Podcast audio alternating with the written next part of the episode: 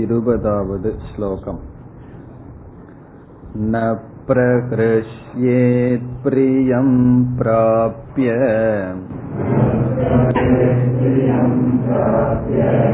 नोद्विजेत् प्राप्य चाप्रियम्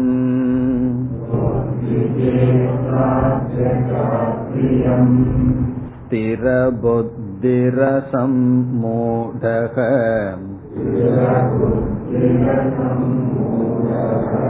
ब्रह्मविद् ब्रह्मणि स्थितः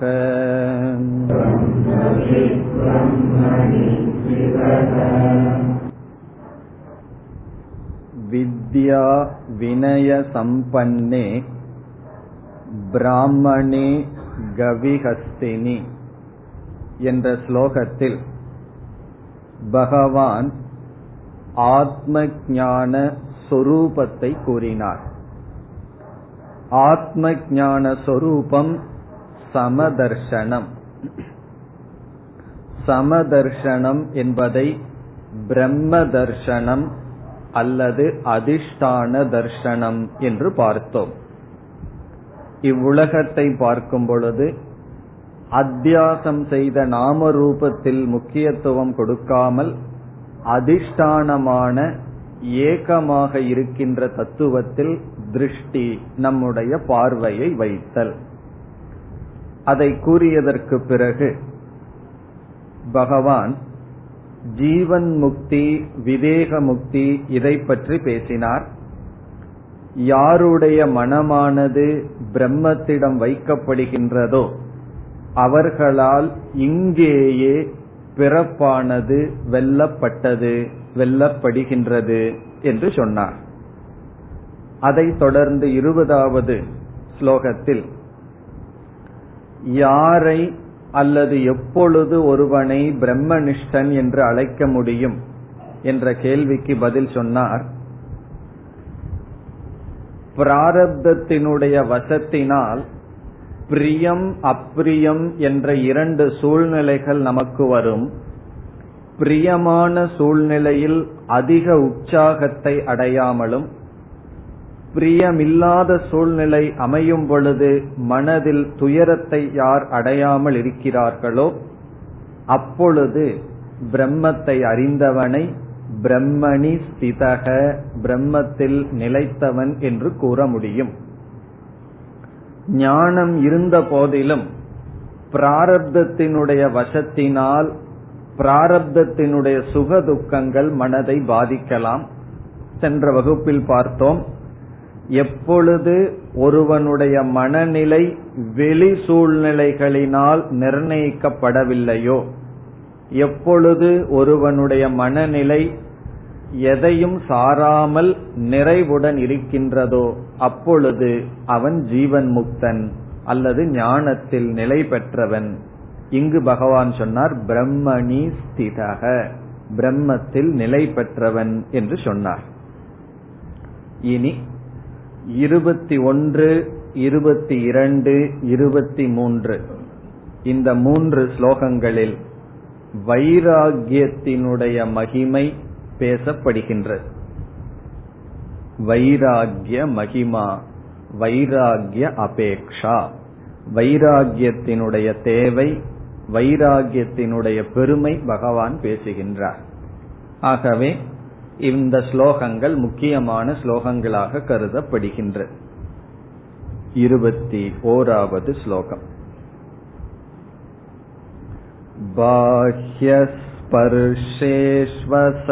बाह्यस्पर्शेष्वसक्तात्मा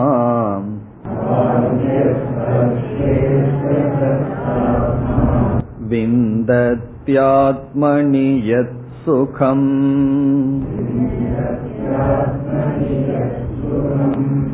स ब्रह्मयोगयुक्तात्मा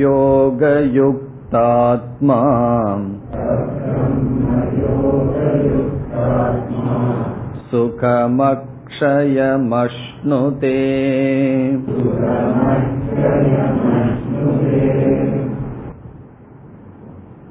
மூன்று ஸ்லோகங்களில் வைராகியத்தினுடைய மேன்மை அல்லது வைராகியத்தினுடைய தேவை பேசப்படுகின்றது வைராகிய சம்பந்தமான கருத்துக்கள் வருகின்ற இங்கு பகவான் என்ன சொல்கின்றார்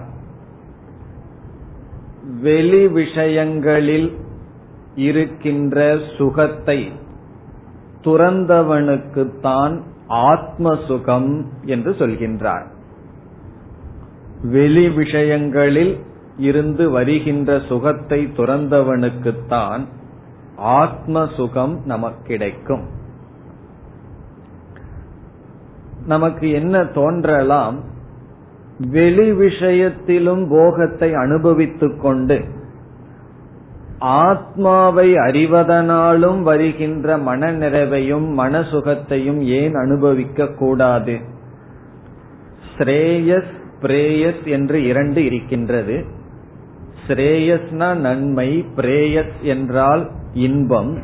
இன்பத்தையும் அனுபவிப்போம். நன்மையும் அனுபவிப்போமே. அப்படி இருக்கலாமா என்றால் இங்கு பகவான் கூறுகின்றார் அப்படி முடியாது. வெளி விஷயத்தை துறந்தால்தான் உள் விஷயத்திலிருந்து ஆனந்தத்தை அனுபவிக்க முடியும். இப்ப நம்மிடத்துல இருக்கும் போதும் நம்மிடத்திலே ஆனந்தத்தை அனுபவிக்கிறது. பிறகு வெளி விஷயத்திலேயும் ஆனந்தத்தை ஏன் அனுபவிக்க கூடாது என்றால் அப்படி முடியாது. வெளி விஷயத்தில் பற்று இருப்பவனுக்கு ஆத்ம சுகம் கிடையாது. இந்த ஞானத்தினால் மன நிறைவை செய்ய முடியாது. என்று இங்கு பகவான் கூறுகின்றார். பிறகு வெளி விஷயம் என்றால் என்ன? உபனிஷத்தில் சொல்லப்படும் பராஞ்சி காணி வெதிருணத் ஸ்வயம்பூகு என்று. ஈஸ்வரன் நம்மை அழித்து விட்டாராம். நம்மை எல்லாம் பழிவாங்கி விட்டாராம். என்ன செய்து? எப்பொழுதும் இந்திரியங்கள் வெளி விஷயத்திலேயே இருப்பதாக படைத்து நம்மையெல்லாம் பகவான் அழித்து விட்டார் நம்மை கொடுமைப்படுத்தி விட்டார் என்று அந்த மந்திரம் கூறுகின்றது. அப்படி நம்முடைய மனம் சுவாவமாக வெளி விஷயங்களிலேயே தெரிந்து வருகின்றது. இப்ப பாஹ்ய விஷயங்களிலே நம்முடைய மனம் பற்றுடன் இருந்து வருகின்றது. இங்கு பகவான் சொல்றார் அந்த பழக்கத்தில் இருந்து இயற்கையாக சென்று கொண்டிருக்கின்ற வெளி விஷயங்களில் இருக்கின்ற மனதை கஷ்டித் தீரக. யாரோ சிலர் அந்தர்முகமாக்குகிறார்கள் அதிலிருந்து துறந்து வருகிறார்கள் என்று பகவான் சொல்கின்றார். இதனுடைய தாற்பயம் என்னவென்றால் என்ன காரணத்தினால் வெளி விஷயத்தையும் அனுபவிச்சுட்டு ஆத்மானந்தத்தையும் அனுபவிக்க முடியாது. அது முடியாது என்று சொல்கின்றோம். அதற்கு என்ன காரணம்? வெளி விஷயத்தை அனுபவிப்போம். நாக்கு வழியா விதவிதமான இனிப்ப சாப்பிடுறது அல்லது காரத்தை சாப்பிடுறது அல்லது எல்லா விதமான பஜ்ஜிகளையும் சாப்பிடுறது. பிறகு என்னன்னா ஆழ்ந்த அமைதி. அதெல்லாம் சாப்பிட்டு வந்து தியானத்தில் உட்கார்ந்தா எந்த விக்ஷேபம் இல்லாமல் ஒரு அமைதி. அதையும் அனுபவிக்கணும். இப்ப வெளியே எல்லாமே செய்யறது எல்லா இந்திரியங்கள் வழியா எல்லா சுகத்தையும் அனுபவிச்சுக்கிறது. அதே சமயத்துல தியானத்தில் உட்காரும் பொழுது முழு அமைதி. அதையும் நான் ஏன் அனுபவிக்க கூடாது? இரண்டையும் சேர்ந்து அனுபவித்தால் நல்லா இருக்குமே. கண்ண மூடுனா ஆத்ம சுகம் தியான சுகம் கண்ணை திறந்தா இந்திரியங்களினால் சுகம். இப்படி இருக்கலாமேனா கேக்குறதுக்கு நல்லா இருக்கு. பகவான் சொல்றார் முடியாது. அப்படின்னு சொல்றார். அதுக்கு காரணம் என்ன? இங்க பகவான் என்ன நிபந்தனை சொல்றார்? வெளி விஷயத்தில் இருக்கிற இன்பத்தை துறந்தவனுக்குத்தான் ஆத்ம சுகம் கிடைக்கின்றது. பாக்கிய விஷயங்களிலிருந்து விலக்கி கொண்டால்தான் ஆத்ம சுகம் கிடைக்கும். ஏதோ ஒன்றுதான் அப்படின்னு சொல்லிட்டார். வெளி விஷயத்துக்கு போனா இது இல்லை. இது இருந்தா வெளி விஷயத்தை துறந்திருக்க வேண்டும்னு சொல்றார். இதுக்கு என்ன காரணம் என்றால் வெளி விஷயங்களில் நாம் சுகத்தை அனுபவிக்க வேண்டும் என்றால் அதை அனுபவிக்கின்ற கருவிகளான உடல் மனம் இந்திரியம் இதில் முழுமையான நான்கிற அபிமானம் தேவை. இப்ப கண்ணு வழியா ஒருத்தன் அதிக சுகத்தை அனுபவிக்கிறான்னா சில பேர்த்துக்கு கண்ணுல பலகீனம் இருக்கும். ஒரு இடத்துல சும்மா அமைதியா கண் இருக்காது. சில பேர்த்துக்கு நாக்குல பலகீனம் இருக்கும். நாக்கு வந்து சும்மாவே இருக்காது. ஒன்னா பேசிட்டு இருக்கும் இல்ல சாப்பிட்டு இருக்கும் இப்படி சிலருக்கு நாக்குல பலகீனம் சிலருக்கு காதுல பலகீனம் ஏதாவது விஷயத்த கேட்டுட்டே இருக்கணும். இப்படி ஒவ்வொருவருக்கும் ஒவ்வொரு விஷயத்தில் பலகீனம். இது எதை காட்டுகின்றது என்றால் எதில் பலகீனம் என்றால் எதில் என்னுடைய அபிமானம் இருக்கின்றதோ அதில் பலகீனம். இப்ப கண்ணுல அதிக அபிமானம் இருந்தா கண்ணிலிருந்து இன்ப துன்பங்கள் நமக்கு வரும். அப்படி வெளி விஷயங்களில் ஒருவன் போகத்தை அனுபவிக்கின்றான் என்றால் எதை குறிக்கின்றது?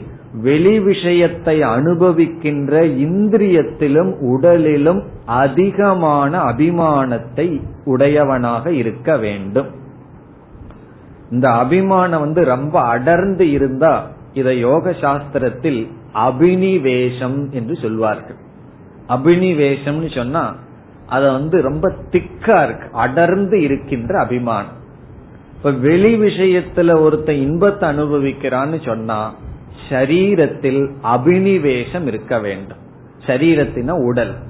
இந்த உடல் இந்திரியங்கள் மனம் இவைகளெல்லாம் ஆத்மாவா அனாத்மாவா? இவைகள் அனாத்மா. இப்ப அனாத்மாவில ரொம்ப அபிமானத்தை வச்சுட்டு இருப்பவனுக்கு அனாத்மாவை நான் அல்லன்னு சொல்லி நீக்கி ஆத்மாவை மட்டும் புரிஞ்சுக்கிறதுனால வர்ற மன அமைதி எப்படி கிடைக்கும்?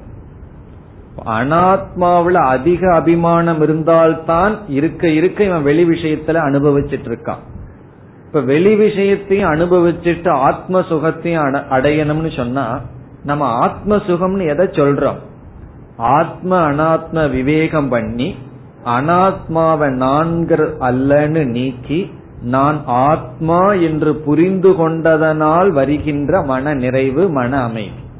இப்போ ஆத்ம சுகம்னு சொன்னா நான் ஆத்மஸ்வரூபம். இந்த உடல் மனம் இந்திரியங்கள் இவைகளை பிரகாசிப்பவன் என்று இவைகளிலிருந்து என்னை விளக்கி புரிந்து கொண்டு அதனால் வருகின்ற சுகத்தை ஒருவன் அடைய வேண்டும் என்றால் அதில் அபிமானம் இருக்கக்கூடாது. வெறும் நம்ம புஸ்தகத்துல இவைகள் நான் அல்லன்னு படிச்சா போதாது. நாம் சிந்தித்து தியானித்து என்ன செய்யணும்? அதில் இருக்கிற அபிமானத்தை எடுக்கணும். அந்த காரியத்தை நம்ம செய்தாக வேண்டும். நம்ம சாஸ்திரத்துல படிச்சிட்டோம்னா சாஸ்திர பஞ்சகோஷம் விவேகம் பண்ணி கடந்து போயிரும். ஆனா நம்ம கடந்து போயிருக்கிறோமா என்பது கேள்வி. அஞ்சு கோஷத்தை படிச்சு ஒவ்வொரு கோஷத்தில் இருக்கிற அபிமானத்தை நம்ம உபனிஷத்துல படிச்சிடலாம். ஆனால் நாம் மனதளவில் அதிலிருந்து அபிமானத்தை எடுத்து பிறகு நான் ஆத்மஸ்வரூபம்னு ஒரு ஆனந்தத்தை மனநிறைவு அடையணும்னு சொன்னா அதுல அபிமானம் இருக்கக்கூடாது. அபிமானம் இருக்கக்கூடாதுன்னா என்ன?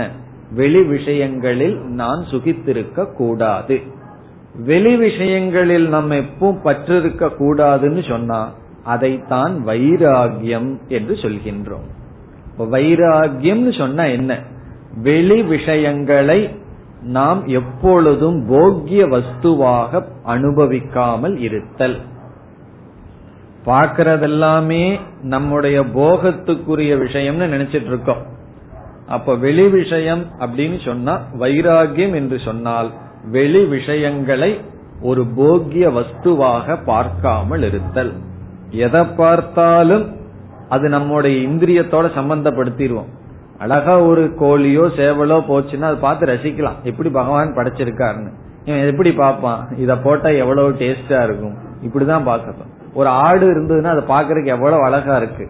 சின்ன ஆடு. அதுவும் சொல்லுவான் சின்ன ஆட்டை சாப்பிட்டா நல்லா டேஸ்டா இருக்குன்னு சொல்லுவான் எதை எடுத்தாலும் நாக்குக்கே டேஸ்டா பார்த்துட்டு இருந்தோம்னு சொன்னா இப்ப பகவான் வந்து இவைகளெல்லாம் நம்ம நாக்குக்காகவா படிச்சிருக்கார். அப்ப புலி சொல்லும். மனுஷனோட இது நல்லா இருக்கு அப்படின்னு சொல்லும். அப்படி எது எல்லா வஸ்துக்களுமே நமக்கு போகத்துக்காக படைக்கப்பட்டதுங்கிற புத்தி நீங்கணும்னு சொன்னா இந்திரியத்தில் இருக்கிற அபிமானத்தை எடு எடுக்கணும். அப்படி இங்க நம்ம ஆத்ம சுகம்னு சொல்வது எல்லா இந்திரியங்களிலும் மனதிலும் உடலிலும் இருக்கின்ற அபிமானத்தை எடுத்து நான் ஆத்மஸ்வரூபம்னு தெரிஞ்சுக்கிறதுனால வருகின்ற மனநிறைவு. விஷய சுகம் என்றால் இந்திரியங்கள் அபிமானம் வச்சு அவைகளை அனுபவித்தல். இங்கு பகவான் சொல்றார் இந்திரியத்துல அபிமானம் வச்சு வெளிய சுகத்தை அனுபவிச்சிட்டு இருக்கிற வரைக்கும் இவனுக்கு ஆத்ம சுகம் கிடையாது. இந்திரியத்தை பயன்படுத்தி வெளியிருக்கிற பொருளோட சம்பந்தம் வச்சு ஆகணும் விவகாரத்திற்காக. இப்ப கண்ணை வந்து பார்த்தா தான் விவகாரம் பண்ண முடியும். நாக்க பயன்படுத்தினா தான் வாழ முடியும். இப்ப கண்ணை விவகாரத்துக்காக பார்க்கறதுன்னு ஒன்னு இருக்கு போகத்துக்காக பயன்படுத்துறதுன்னு ஒன்னு இருக்கு. ஆகாரத்தை வந்து உணவை வந்து உயிர் வாழ்றதுக்காக சாப்பிடணும்னு இருக்கு போகத்துக்காக சாப்பிடணும்னு இருக்கு. இங்க வந்து இந்திரியத்தை வெளி விஷயத்தோட சம்பந்தப்படுத்த கூடாதுன்னு சொல்லவில்லை. இந்திரியங்களை வெளி விஷயத்தோட பயன்படுத்துறோம். ஆனால் போகத்துக்காக பயன்படுத்தவில்லை. நம்ம சாப்பிடுற ஒவ்வொரு சாப்பாட்டையும் போடணும். லிஸ்ட் போட்டு மனசுல பாக்கணும் இது நாக்குக்கு சாப்பிடுறனா இல்லது உடலுக்கு வயிற்றுக்கு சாப்பிடுறனா? வயிற்றுக்கு சாப்பிடுறேன்னா நீங்க இந்த சிப்ஸ் வடை இதுக்கெல்லாம் இடமே இருக்க கூடாது இலையில. ஆனா இலையில எது ரொம்ப இருக்குன்னு சொன்னான். இல்ல நாக்குக்கான ஐட்டங்கள் தான் ரொம்ப இருக்கு. வயிற்றுக்கான ஐட்டங்கள் ரொம்ப குறைவா இருக்கு. அதையும் நாக்குக்கு நல்லா வர்ற மாதிரி பண்ணி அனுப்புவோம். இவ்விதம் நம்முடைய இந்திரியங்கள் செயல்பாட்டை இங்கு பகவான் நிறுத்த சொல்லல. அதிலிருந்து போகத்தை அனுபவிக்க வேண்டும் என்றால் அதுல அபினிவேஷம் இருக்கும். அப்படி இருப்பவனுக்கு இந்திரியத்தில் அபினிவேஷம் உடையவனுக்கு அவனுக்கு ஆத்ம அனாத்ம விசாரம் அறிவில் நடந்திருக்கும் மனதில் நடந்திருக்காது. ஆகவே அவனுக்கு ஆத்ம ஞானம் அதனால் வருகின்ற மன நிறைவு கிடையாது என்று பகவான் கூறுகின்றார். இனி ஸ்லோகத்திற்குள் சென்றால் பாஹ்ய ஸ்பர்ஷேஷு அசக்தாத்மா.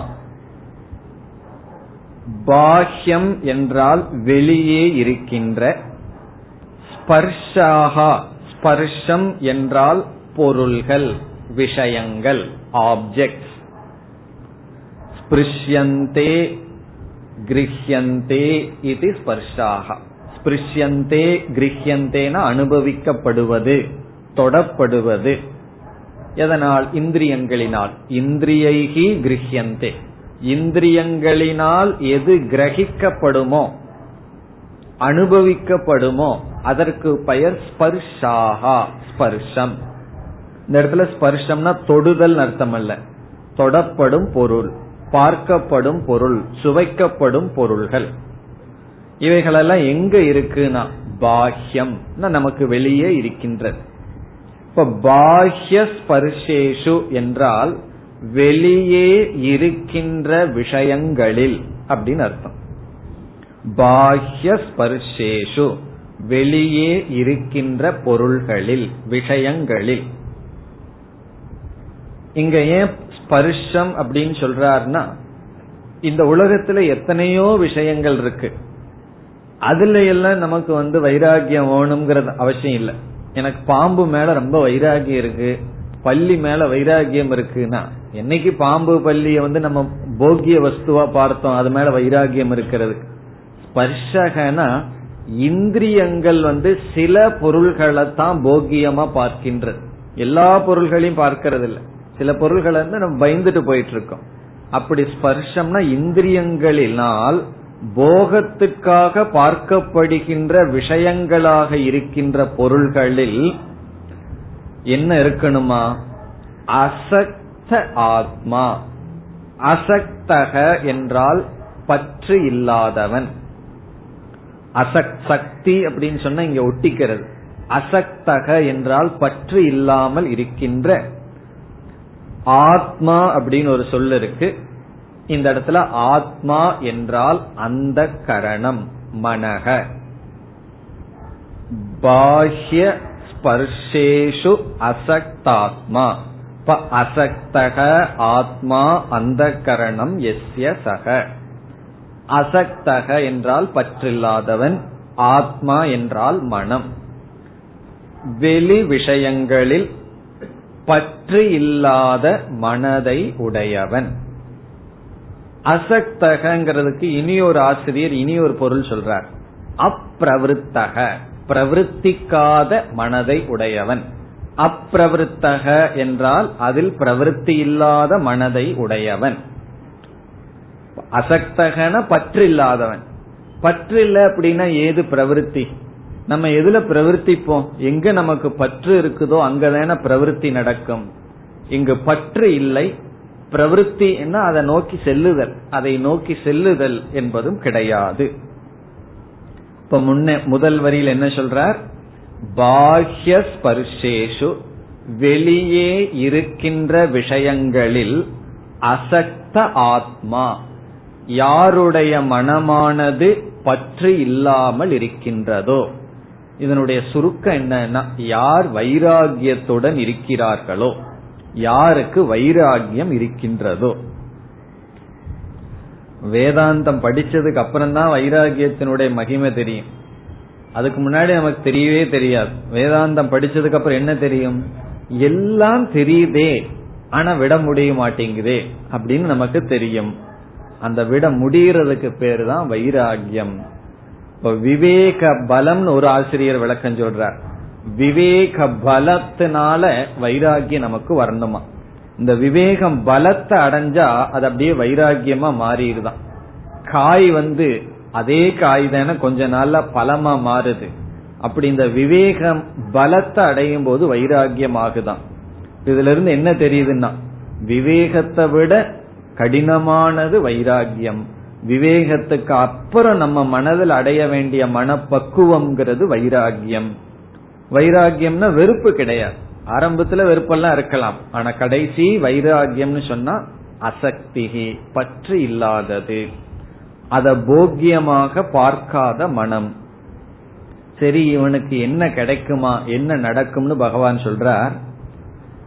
பிந்ததி ஆத்மனி யத் சுகம். இப்படிப்பட்டவன் விந்ததி அடைகின்றான். விந்ததி என்றால் அடைகின்றான். எதை அடைகின்றான்? எது சுகம்? எது சுகம்னா எந்த ஒரு சுகம்? ஆனந்தம் மனநிறைவு மகிழ்ச்சி ஆத்மனி. ஆத்மனி என்றால் தன்னிடத்தில். தன்னிடத்தில் எந்த ஒரு சுகம் இருக்கின்றதோ அதை அடைகின்றான். தது விந்ததி என்று செலுத்திக் கொள்ள வேண்டும். எது சுகம் ஆத்மனி வர்த்ததே தது சுகம் விந்ததி. எந்த சுகம் தன்னிடத்தில் இருக்கின்றதோ அதை அடைகின்றான். ஒரு தத்துவ ஞானி வந்து ஒரு வாக்கியத்தை சொன்னார். ரொம்ப அழகான வாக்கியம். அவர் சொன்ன வாக்கியம் வந்து நம்மிடத்தில் சுகத்தை காண்பதென்பது கடினம். வெளி விஷயத்தில் சுகத்தை காண்பதென்பது இயலாது. நம்மிடத்தில் சுகத்தை காண்பதென்பது கடினம். It is difficult to find happiness within oneself அடுத்த வார்த்தை சொல்றார். And it is impossible to find elsewhere நம்மிடத்தில் சுகத்தை காண்பது கடினம். சரி நம்மிடத்திலேயே இருக்கிறது கஷ்டமா இருக்குன்னா வெளியே போய் சுகத்தை சம்பாதிக்கலாமான்னா வெளியே காண்பதென்பது இயலாது. அப்ப சுகத்தை காண்பதற்கு நமக்கு எவ்வளவு சாய்ஸ் இருக்குன்னா கடினத்துடன் நம்மிடத்துல பார்த்தா உண்டு. வெளி விஷயத்திலையும் தெரியுதே அப்படின்னா அதை நம்ம ஒத்துக்கிறோம். தெரியுது. ஆனா அதுல இல்ல. எங்கெல்லாம் தெரியுதோ இப்ப ஒருத்தனை பார்த்தா அறிவாளி மாதிரி தெரியுவான். ஆனா கொஞ்சம் பேசி பார்த்தா தெரியும். அப்படி எதெல்லாம் தெரியுதோ தெரியுதுன்னு சொன்னாவே என்ன? நீ புத்திசாலி மாதிரி தெரியற அப்படின்னு சொன்ன என்ன அர்த்தம்னா? புத்திசாலி இல்ல அப்படின்னு அர்த்தம். அப்படி வெளி விஷயத்துல சுகம் இல்லை. சுக ஆபாசம் இருக்கின்றது. சுக ஆபாசம் என்ன? சுகத்தை போல் அது தெரிகின்றது. அதான் மாயைன்னு சொல்றது மயக்கம்னு சொல்றது மோகம் என்று சொல்வது. இங்க எத் சுகம் ஆத்மனி. எந்த ஒரு சுகம் தன்னிடத்தில் இருக்கின்றதோ அதை அடைகின்றான். முதல்ல நம்ம இடத்துல சுகம் இருக்குன்னே நம்ம பேர்த்துக்கு தெரியாது. தெரியணும். அதற்கப்புறம் வெளியே இருக்கிற சுகம்ங்கிறது பொய் நம்ம ஏமாற்றுதுன்னு தெரியணும். அதற்கு பிறகு நம்மிடத்தில் சுகத்தை அடைய வேண்டும். இந்த இடத்துல நமக்கு இதை படிச்ச உடனே ஒரு சந்தேகம் வரலாம். என்ன சந்தேகம்னா நம்மிடத்துல ஒரு சுகம் இருக்கு நான் அனுபவிக்கின்றேன்னு சொன்னா இப்ப அனுபவிக்கின்ற நான் வேற என்னிடத்தில் இருக்கிற சுகம் வேறையா? ஆத்மாவில் ஒரு சுகம் இருக்கு அதை நான் அனுபவிப்பவன் சொன்னா நான் வேறு ஆத்மா வேறா என்றால் ஆத்மாவே சுகஸ்வரூபம். பிறகு இங்கு பகவான் சொல்வது இந்த ஆத்மா சுகஸ்வரூபம். நானே சுகஸ்வரூபம்னு தெரிந்து கொண்ட காரணத்தினால் மனதில் வருகின்ற ஒரு நிறைவை இங்கு பகவான் சுகம்னு சொல்றார். இப்ப நானே ஆத்மஸ்வரூபம்னு தெரிஞ்சதற்கு பிறகு இப்ப பத்தாவது மனிதன் ஆத்துல போயிட்டான்னு நினைச்சிட்டு தேடிட்டு இருக்கான். கடைசியில இவனுக்கு தெரிய வருது நான் தான் அதுன்னு சொல்லி. அப்ப பத்தாவது மனிதனை அடைந்ததுனால அவனுக்கு ஒரு நிறைவு வரும் அல்லவா பெரிய கண்டுபிடிப்பெல்லாம் அவன் பண்ணியிருக்கான். என்ன யாரையும் தேடிட்டு இருக்கான் தன்னை தேடிட்டு இருந்து கடைசியில ஒரு பெரிய ஆளை கண்டுபிடிச்சிட்டான் அல்லவா? அந்த ஒரு சுகம் மனதில் வரும். அது என்ன சுகம்னா மீண்டும் தேட வேண்டியது இல்லை தேடினதெல்லாம் போதும். எங்கேயும் நான் ஓடி பிடிக்க வேண்டியது இல்லை அது நானாகவே இருக்கிறேன்னு தெரியறதுனால வருகின்ற மன அமைதி. அதை இங்கு பகவான் சொல்றார். ஆத்மா கிட்ட ஒரு ஆனந்தம் இருக்கு. அதை அனுபவிக்கிறதுன்னு சொல்லவில்லை.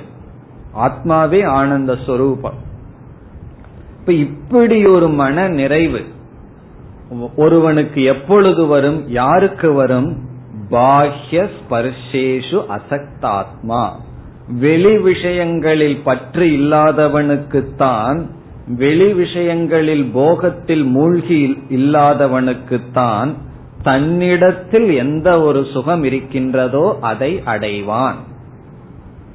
அதனாலதான் கௌபீனவந்த கடுபாகிய வந்தகன் சங்கராச்சாரியர் எழுதுறார்.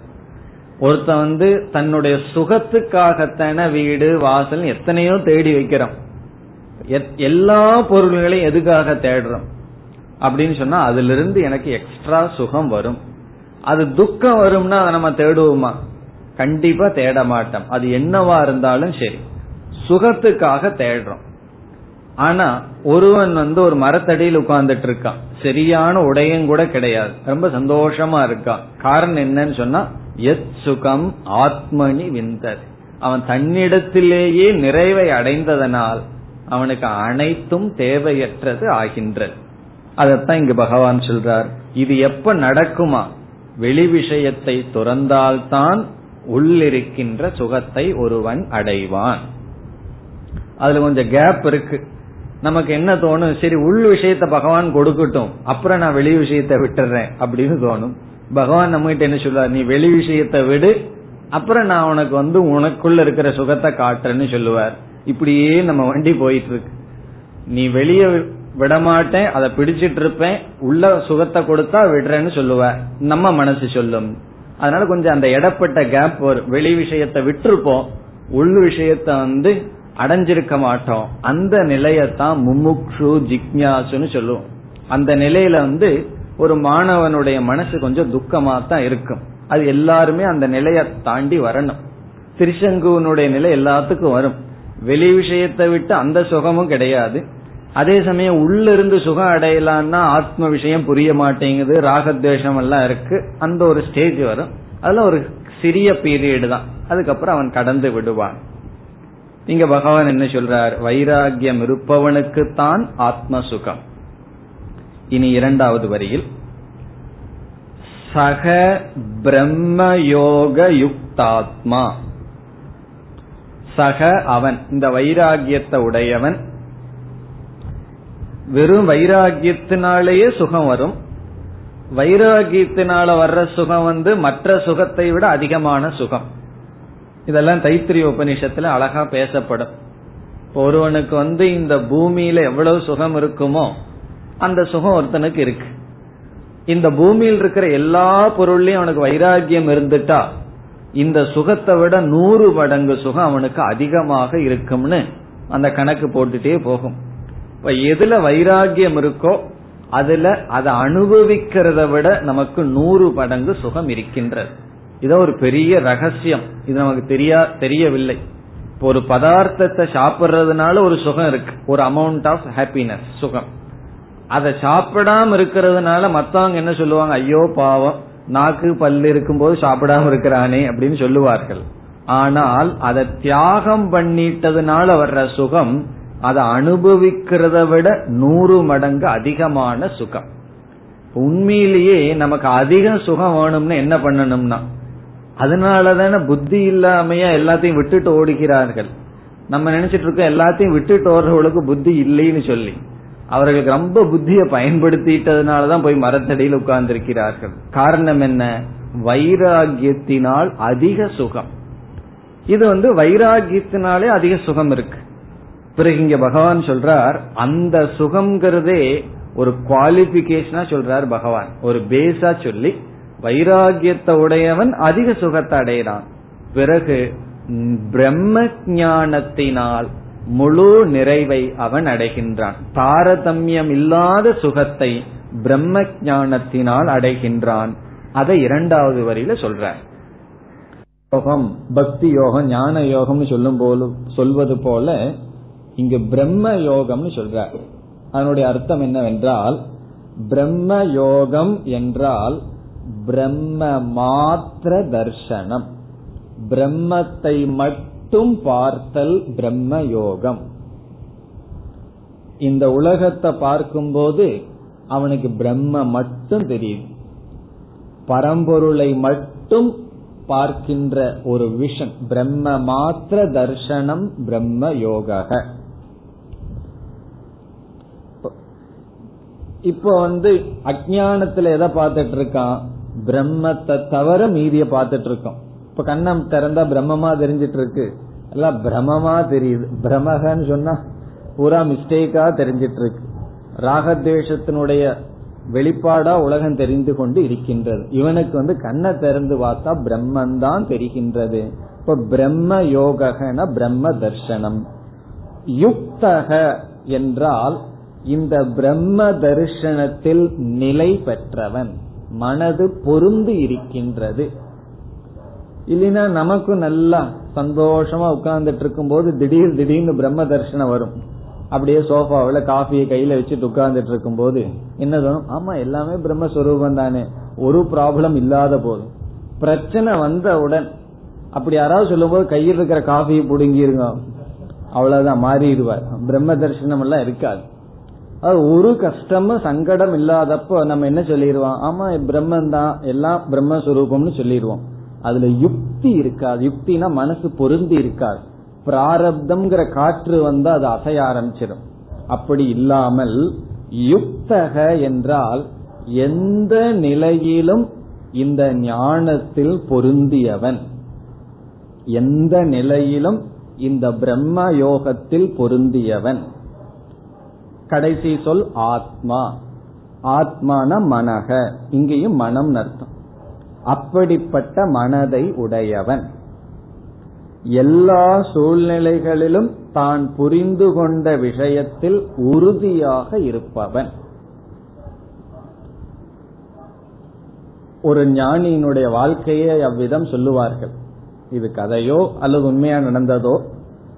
ஒரு ஞானிய வந்து இறைவனுக்கு உனக்கும் என்ன சம்பந்தம்னு கேட்டார்கள்.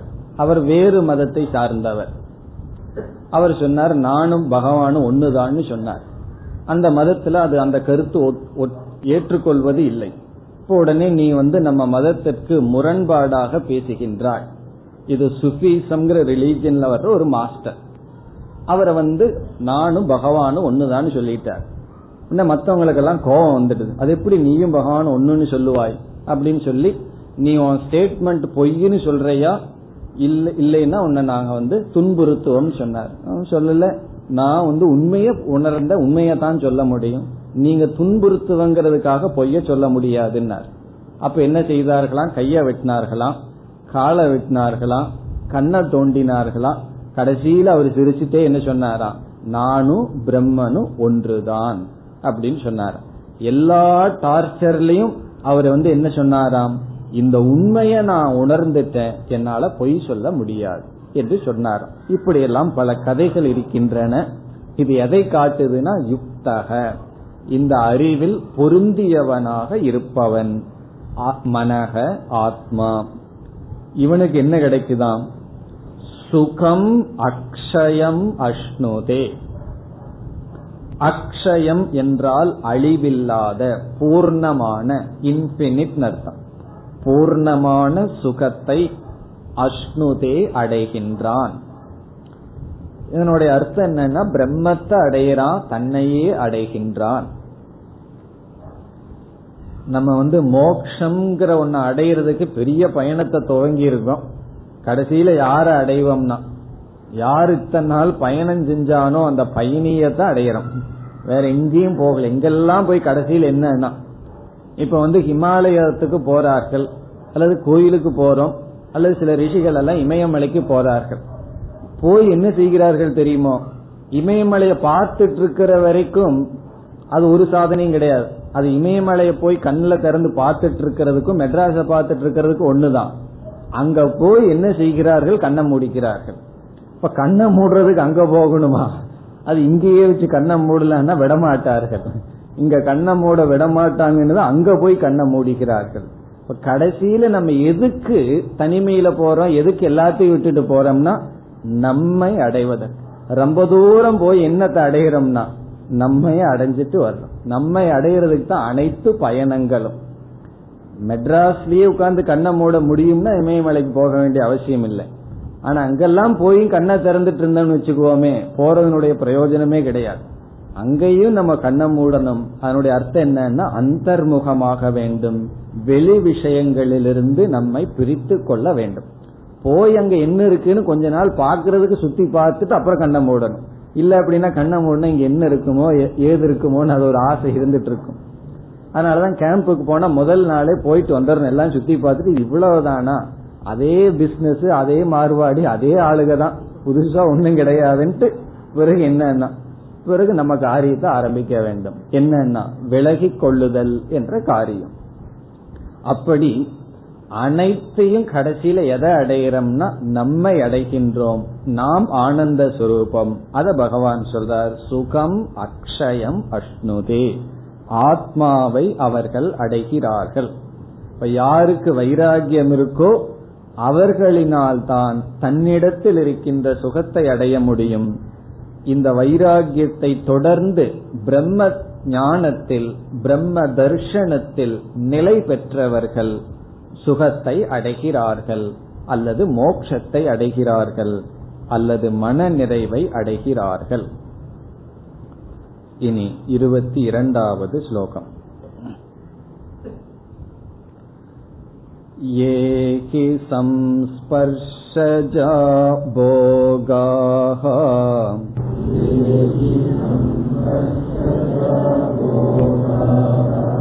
दुःखयोनय एव ते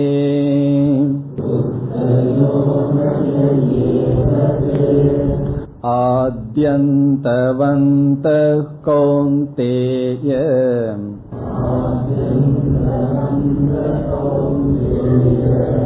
न तेषु रमते बुधः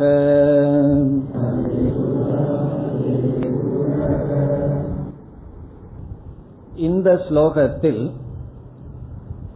வைராகியத்தை ஒருவன் அடைவதற்காக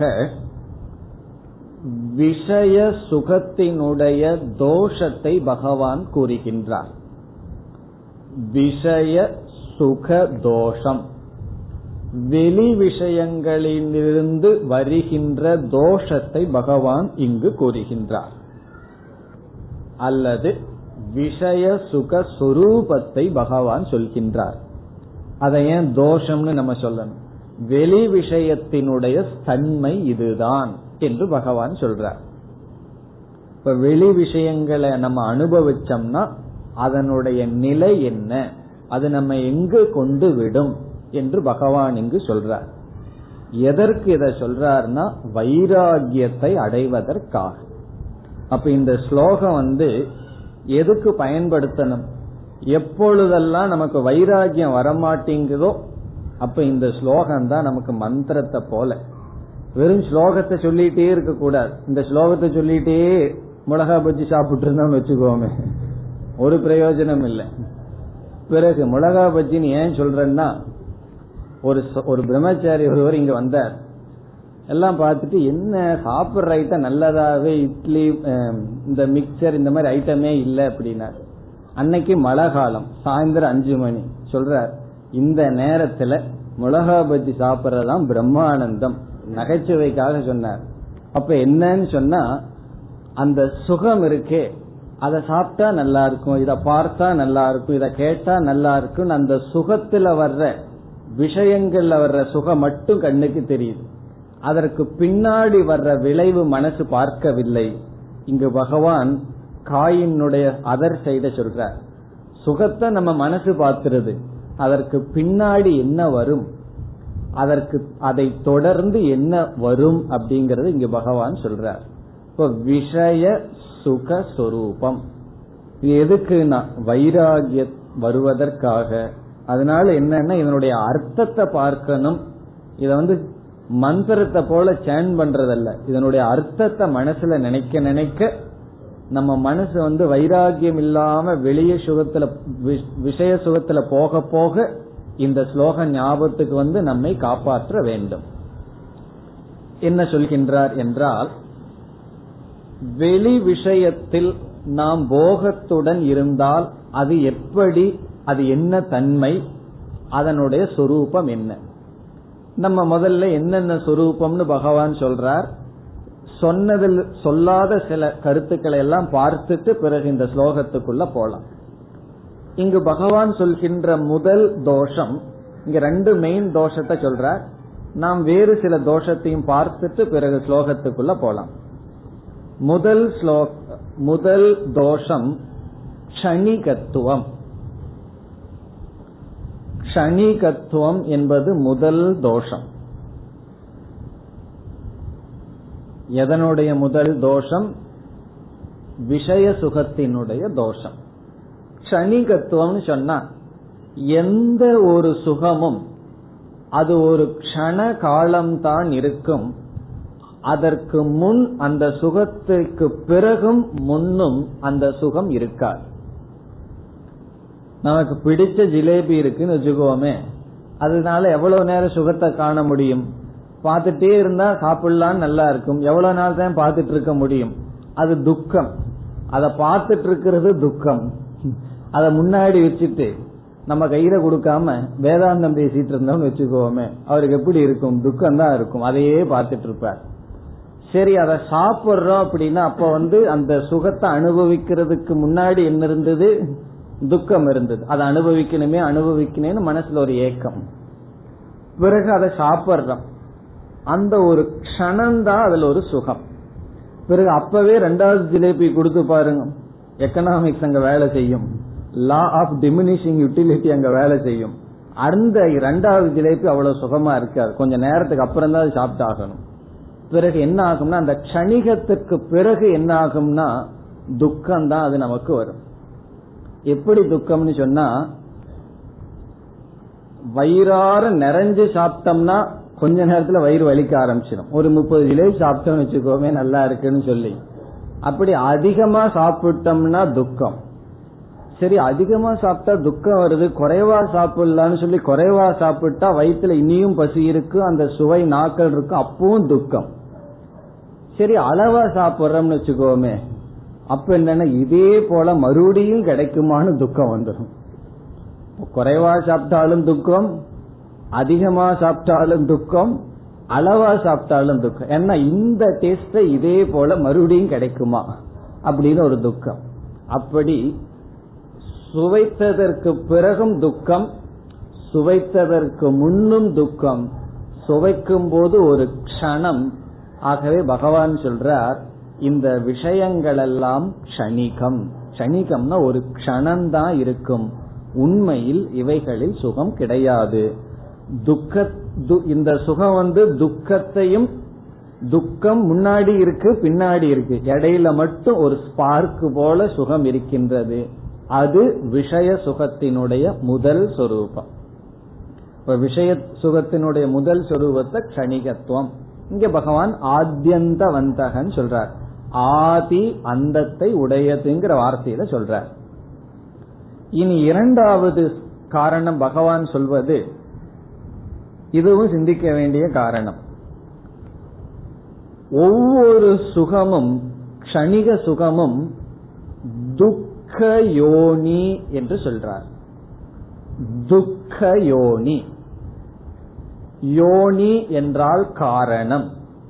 துக்கத்துக்கு காரணம் என்று சொல்கின்றார். இதெல்லாம் சிந்திக்கிறதுக்கு நேரம் இருந்து சிந்திச்சு பார்த்தா இந்த உண்மை நமக்கு புரியும். சிந்திக்கிறதுக்கு நேரம் இல்லாம இருந்ததுன்னா இந்த உண்மை நமக்கு புரியாது. இது என்ன உண்மையை பகவான் சொல்றார்? ஒவ்வொரு சுகமும் அது சுகம்தான். அத பகவான் இல்லைன்னு சொல்லல. அது கணிக சுகம். ஆனால் அதற்கு ஆரம்பமும் முடிவும் இருக்கின்றது அல்லது சுகத்துக்கு முன்னும் பின்னும் துக்கம் தான் இருக்கின்றதுன்னு சொன்னார். பிறகு ஒவ்வொரு இந்திரிய சுகங்களும் துக்க யோனய ஏவத்தேன்னு சொல்றார். துக்கத்தினுடைய மூலம் காரணம். அது எப்படின்னு பார்ப்போமே.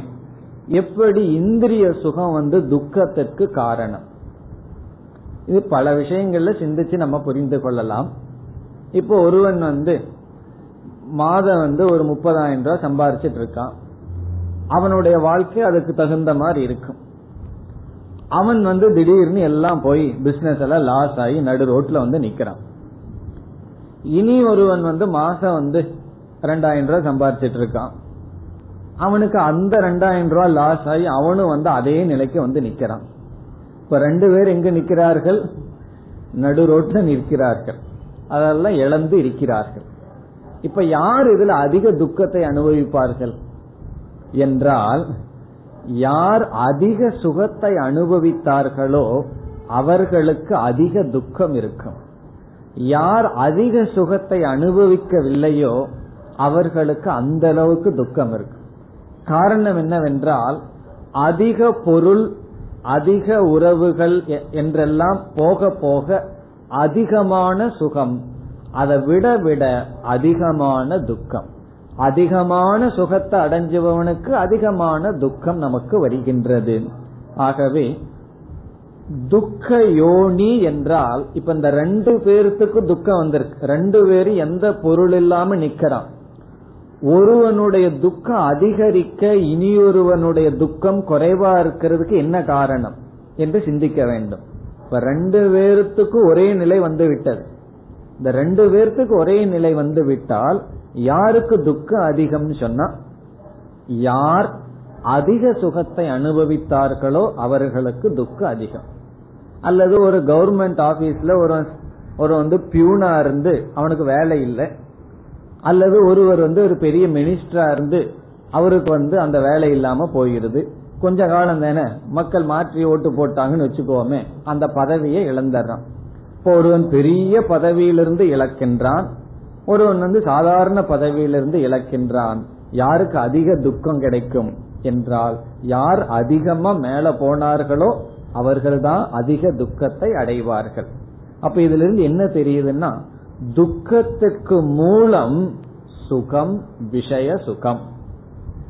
பிறகு விஷய சுகம் இனி ஒரு விதமான துக்கத்துக்கு மூலம் எப்படி என்றால் எந்த ஒரு பொருளோடு நாம் அதிக நாள் சம்பந்தம் வைத்துக் கொண்டிருந்தோமோ அந்த பொருள் நம்மை அடிமையாக்கி விடும். இந்த அடிக்ஷன் சொல்றமே அது நமக்கு கொடுத்து விடும். நம்மை அடிமைப்படுத்திவிடும் விஷய போகங்கள். கொஞ்ச நாள் ஏதோ ஒன்னு அது ஆரம்பத்துல பெருசாவே இருக்காது. சாதாரணமா இருக்கிறது தொடர்ந்து அபியாசத்தினால் பழகிக்கொண்டே வந்தால் அது ஒருவனை அடிமையாக்கி விடும் இப்ப முதல் முதல்ல மது அருந்துபவர்கள் சிகரெட் குடிக்கிறவர்கள் வந்து கஷ்டப்பட்டு தான் குடிப்பார்கள். இந்த புகை உள்ள போய் அவர்களெல்லாம் கஷ்டப்படுத்திடும். ஏன் இதை வாயில விஷயம் இருக்கும்? அதுக்கப்புறம் என்ன ஆகும்னா அது வாயிலிருந்து எடுத்தா துக்கம் வந்துடும் அந்த அளவுக்கு அடிமைப்படுத்தி விடும். இப்ப நம்ம வந்து அடிமையா இருக்கிற விரும்புறோமா அல்லது சுதந்திரமா இருக்க ஒரு மனுஷன் விரும்புகின்றானா? நம்ம வாழ்க்கையில எதை நாடி போயிட்டு இருக்கோம் சுதந்திரத்தை நாடி போயிட்டு இருக்கோம் ஒரு சாதாரண பொருள் நம்மை அடிமைப்படுத்தினால் அது துக்கமா இல்லையா? ஆகவே இந்த நம் நாம் அடிமைப்படுவதற்கு ஒரு பொருள் இருந்தாதான் என்னுடைய மனது இந்த நிலையில் இருக்கும்னு சொல்லி நாம் அடிமைப்படுவதற்கு எது காரணம்? அடிமைப்படுவதுங்கிறது துக்கம். அதற்கு யோனி காரணம் என்ன? விஷய சுகம். அது ஒரு நாள் ரெண்டு நாள் அல்ல. தொடர்ந்து ஒரு பொருள் அனுபவித்து வந்தால் அதற்கு நாம் அடிமையாகி விடுவோம். இப்ப நம்ம ஊர்ல எல்லாம் இட்லி தோசைக்கு அடிமையாயிருவோம். நார்த் இந்தியாவில எல்லாம் சப்பாத்திக்கு. இப்ப அங்க போனாலும் அங்க எங்களாவது மெட்ராஸ் ஹோட்டல் இருக்கான்னு தேடுவார்கள். மெட்ராஸ்ல இருந்து கேம்புக்கு ரிஷிகேஷுக்கு போனா முதல்ல அவர்கள்கிட்ட கேட்டா மெட்ராஸ் ஹோட்டல் எங்க இருக்குன்னா சொல்லிடுவார்கள் ஏன்னா முதல்ல அதை தான் பார்த்துட்டு வருவார்கள். ஒரு ஒரு பதினஞ்சு நாள் இட்லி சாப்பிடாம இருந்தா முடியாது. இங்க என்ன சொல்லுவார்கள்? எல்லா நாளும் இட்லியான்னு சொல்லுவார்கள். அங்க போய் ரெண்டே நாள் இருக்க முடியாது. காரணம் என்னன்னா பழக்கம். உன்னை தொடர்ந்து பழகிட்டு இருந்தா அது பெரிய போகத்தை கொடுக்கிற வஸ்துவா இருக்க வேண்டாம். இட்லி என்ன பெரிய போகத்தை கொடுத்துருது? அப்படி இருக்க வேண்டாம். இருந்தாலும் அதை நம்மை அடிமைப்படுத்தி விடும். நம்மளுடைய உடல் அதனாலதான் சொல்லுவார்கள் மது அப்படிங்கிறது பிசிக்கல் அடிக்ஷன் சொல்லுவார்கள். மனதை விட உடம்புக்கே அது அடிமையாகி விடும் பிறகு அடுத்த தோஷம் ஒரு போகத்தை அனுபவித்து கொண்டிருந்தால் அந்த போகத்தை அனுபவிக்காமல் இருக்கின்ற நிலை வந்து விடுமோ என்ற பயமானது மனதில் வந்துவிடும். இந்த பயம் மனதில் அதிகமாக அதிகமாக வர காரணம் போகம் இந்திரிய சுகம். இந்திரிய சுகம் அதிகமாக இருந்தால் அதனுடைய அழிவை கண்டு பயம் மனதில் வரும். அது நம்மகிட்ட இருக்கும். ஆனா இல்லாம போயிருமோங்கிற கற்பனையே நமக்கு கற்பனையான பயத்தை கொடுத்து மனதுல பயம் என்பது வர காரணம் இந்திரிய சுகம். இப்ப இந்திரிய சுகத்தை நம்ம அனுபவிக்கலன்னு வச்சுக்குவோமே எந்த விஷயத்திலிருந்து நம்ம விலகிறோமோ அந்த விஷயத்திலிருந்து நமக்கு பயம் கிடையாது. இப்ப பயத்துக்கு மூலம் போகம். அடுத்ததாக நச்சிகேதன் சொல்றான் கட்டோபனிஷத்துல ஜரயந்தி தேஜக எந்த இந்திரியத்தின் வழியாக சுகத்தை அனுபவிக்கின்றோமோ அந்த இந்திரியம் பலகீனத்தை அடையும். இப்ப பலகீனம்ங்கிறது சுகமா துக்கமா? யாருக்காவது பலகீனமா இருக்கணும்னு ஆசை இருக்குமோ? அதுவும் துக்க யோனி. இப்ப துக்க யோனிங்கிறதுக்கு காரணம் பாக்கிறோம் இதெல்லாமே துக்கம்தான். ஒன்று அது நம்மை அடிமைப்படுத்தும். இரண்டாவது பயத்தை கொடுக்கும். அடுத்தது பலகீனத்தை கொடுக்கும். எந்த கண்ண வழியா டிவியே பார்த்துட்டு இருந்தோம்னு வச்சுக்குவோமே. இனி வர்ற ஜெனரேஷன்ல எல்லாம் பத்து வயசு பன்னெண்டு வயசுலயே கண்ணாடி போட்டுருவார்கள். அந்த பன்னெண்டு வயசே அதிகம். ஏன்னா மூணு வயசுலயே குழந்தைய டிவி பார்க்க ஆரம்பிச்சிருது. பத்து வயசுல கண்ணாடி போட வேண்டியது வந்துடும். இதனுடைய அர்த்தம் என்னன்னா எந்த இந்திரியத்தை அதிகமா பயன்படுத்துறோமோ அந்த இந்திரிய சக்தியை விரைவாக இழந்துவிடும். அதற்கு பிறகு இப்படியே அடுக்கிட்டே போலாம். இனி ஒரு கருத்து என்னன்னு சொன்னா நம்ம ஒவ்வொருவருக்கும் ஒவ்வொரு வயசு இருக்கும். இவ்வளவு வயசு வரைக்கும் ஏதாவது ஒரு பொருள் முழுமையா நம்ம திருப்திப்படுத்தி இருக்கா என்றால் கிடையாது. எதை அனுபவிச்சாலும் அதற்கு மேல அனுபவிக்கிறதற்கு அங்கு வாய்ப்பு இருக்கின்றது. ஆகவே அதிருப்திகரம். அதிருப்திகரம்னா நம்மை முழுமையாக இதுவரைக்கு எந்த பொருளும் எந்த மனிதர்களும் திருப்திப்படுத்தியதில்லை. அப்படின்னு சொன்னா இதுக்கு மேல யாராவது வந்து திருப்திப்படுத்திடுவார்களான்னா? இது வரைக்குமே படுத்துறீங்கன்னா இதுக்கு மேல யாரு திருப்திப்படுத்த முடியும்? ஆகவே அதிருப்திகரம். இதெல்லாம் என்னன்னா போகத்தினுடைய மறுபக்கம். மறுபக்கம் சில பேர் சொல்லுவார்கள் அல்லவோ மறுபக்கம்னு என்ன? வெளியே தெரியாதது. புத்திய பயன்படுத்தாத வரைக்கும் இதெல்லாம் தெரியாது. புத்திய பயன்படுத்தினால் இவைகள் நமக்கு தெரியும். இந்த இவைகள் நமக்கு தெரியறதுனால மனதுக்கு ஒரு பக்குவம் வரும். அதுதான் வைராகியம். இல்லைன்னா ஏன் இவ்வளவு கஷ்டப்பட்டு இதை பேசிட்டு இருக்கணும்? என்றால் இப்படியெல்லாம் சிந்திப்பதனால் மனதானது இதை பார்ப்பதனால் விஷய போகத்தில் இப்படிப்பட்ட தன்மை இருக்கின்றது என்று சிந்திக்க சிந்திக்க அதை உணர்வதனால் அந்த அறிவினுடைய வளர்ச்சி அறிவினுடைய பலன் வைராகியம் ஆகவே என்னன்னா விஷயபோகம் வேண்டாம். விஷயபோகத்தை துறக்க வேண்டும். இந்த ரெண்டு தான் இங்க பகவான் முக்கியமா சொல்றார். ஒன்று கணிகம்னு சொல்றார். இனி ஒன்னு துக்க யோனி அப்படின்னு மட்டும் சொல்லிட்டார் அது எப்படி துக்க யோனி யோனினா காரணம். எப்படி துக்கத்துக்கு காரணம்னு பல கருத்துக்கள் பார்த்தோம். இது போல மீதி ரொம்ப இருக்கு. அதெல்லாம் உங்களுடைய ஹோம்ஒர்க் வீட்டுல போய் உட்கார்ந்து இனி என்னென்ன தோஷமெல்லாம் இருக்கு அப்படின்னு சொல்லி நம்ம அப்படியே லிஸ்ட் போட்டுட்டே போகணும். நம்மளாக சிந்திச்சு சிந்திச்சு அவரவர்களுக்கு அவரவர்கள் வாழ்க்கையில விதவிதமான அனுபவங்கள் இருக்கும். அந்த அனுபவங்களை வச்சு அது போதும். எவ்வளவு அனுபவங்கள் நமக்கு இருக்கோ அதுவே கொஞ்சம் அதிகம்தான். அதை வச்சு நம்மளாக கண்டுபிடிக்கணும். என்னென்ன தோஷங்கள் நமக்கு வந்த என்னென்ன துக்கங்களுக்கு இவைகளெல்லாம் எப்படியெல்லாம் காரணம் என்று சிந்தித்து அதனுடைய பலன் என்னன்னா வைராகியத்தை அடைய வேண்டும். அதனால இந்த ஸ்லோகம் வந்து வைராகியத்தை அடைய ஒரு மருந்தா பகவான் சொல்றார். இனி ஸ்லோகத்துக்குள்ள போனா ஏகி சம்ஸ்பர்ஷஜாகா போகாகா.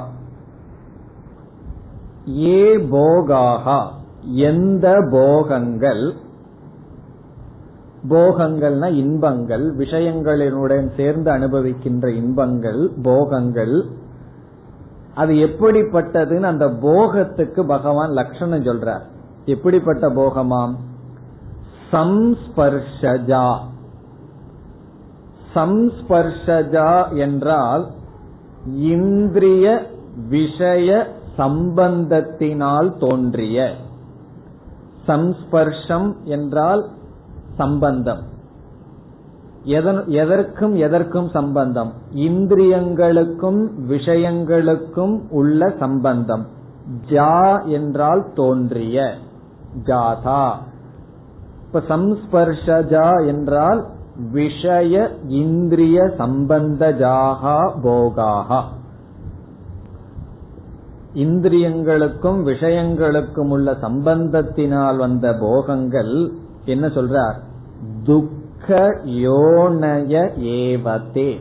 தே அவைகள் துக்க யோனயக. துக்க யோனயக என்றால் துயரத்துக்கு காரணம். யோனி. அதனுடைய பன்மை யோனையக. துக்க யோனையக என்றால் துயரத்திற்கு காரணம். ஏவன்னு சொல்றார் காரணம்தான்.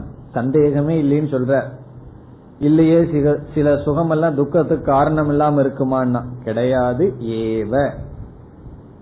துக்க யோனய ஏவதே இப்ப முதல் தோஷம் என்னன்னு சொன்னா எல்லா போகங்களும் நமக்கு துக்கத்தை கொடுக்கும். ஒவ்வொரு போகமும் துக்கத்தை அப்ப கொடுக்காது. போகத்தை அனுபவிக்கும் போது துக்கத்தை கொடுக்காது. ஐஸ்கிரீம் சாப்பிடும்போது என்ன துக்கம் வரும்? அதுக்கப்புறம் வரும் துக்கம். பல்லு வலி அந்த தலைவலி இதெல்லாம். இப்ப துக்க யோனைய ஏவத்தே. துக்க யோனின்னு சொன்னா பகவான் ஒத்துக்கிறார். அந்த இடத்துல கணிய சுகம் இருக்கு. ஆனா துக்கத்துக்கு மூலமாக இருக்கின்றது. பிறகு இரண்டாவது தோஷம் இரண்டாவது வரியில சொல்றார் கணிகத்துவம் சொல்றார். ஆத்தியந்தவந்தக ஆதி அந்தவந்தக. ஆதியையும் முடிவையும் உடையது. க்ஷணிகத்துவம். இந்த போகங்கள் எல்லாம் முடிவும் முதலையும் உடையது. அதுக்கு ஒரு தோற்றம் இருக்கும் முடிவு இருக்கும். அது ஒரு க்ஷணந்தான் அந்த போகங்கள் எல்லாம் இருக்கும். கௌந்தேய கே அர்ஜுன. ஆதி அந்த வந்தக அதனால இங்க பகவான் என்ன சொல்றார்? தேஷு புதக ந ரமதே. ஆகவே அந்த போகங்களில் ஞானிகள் சுகித்திருப்பதில்லை. தேஷு அந்த போகங்களில் புதக என்றால் ஞானிகள் ந ரமதே. அதுல ரெவல் பண்றதில்லை. அதில் அவர்கள் சுகித்திருப்பதில்லை. தியாகம் செய்கிறார்கள். அல்லது தியாகம் செய்ய வேண்டும். மேலும் அடுத்த வகுப்பில் தொடரலாம் ॐ पूर्णमधपूर्णमिधम् पूर्णात्पूर्णमुदच्छते पूर्णस्य पूर्णमादाय पूर्णमेवावशिष्यते ॐ शान्ति शान्ति शान्तिः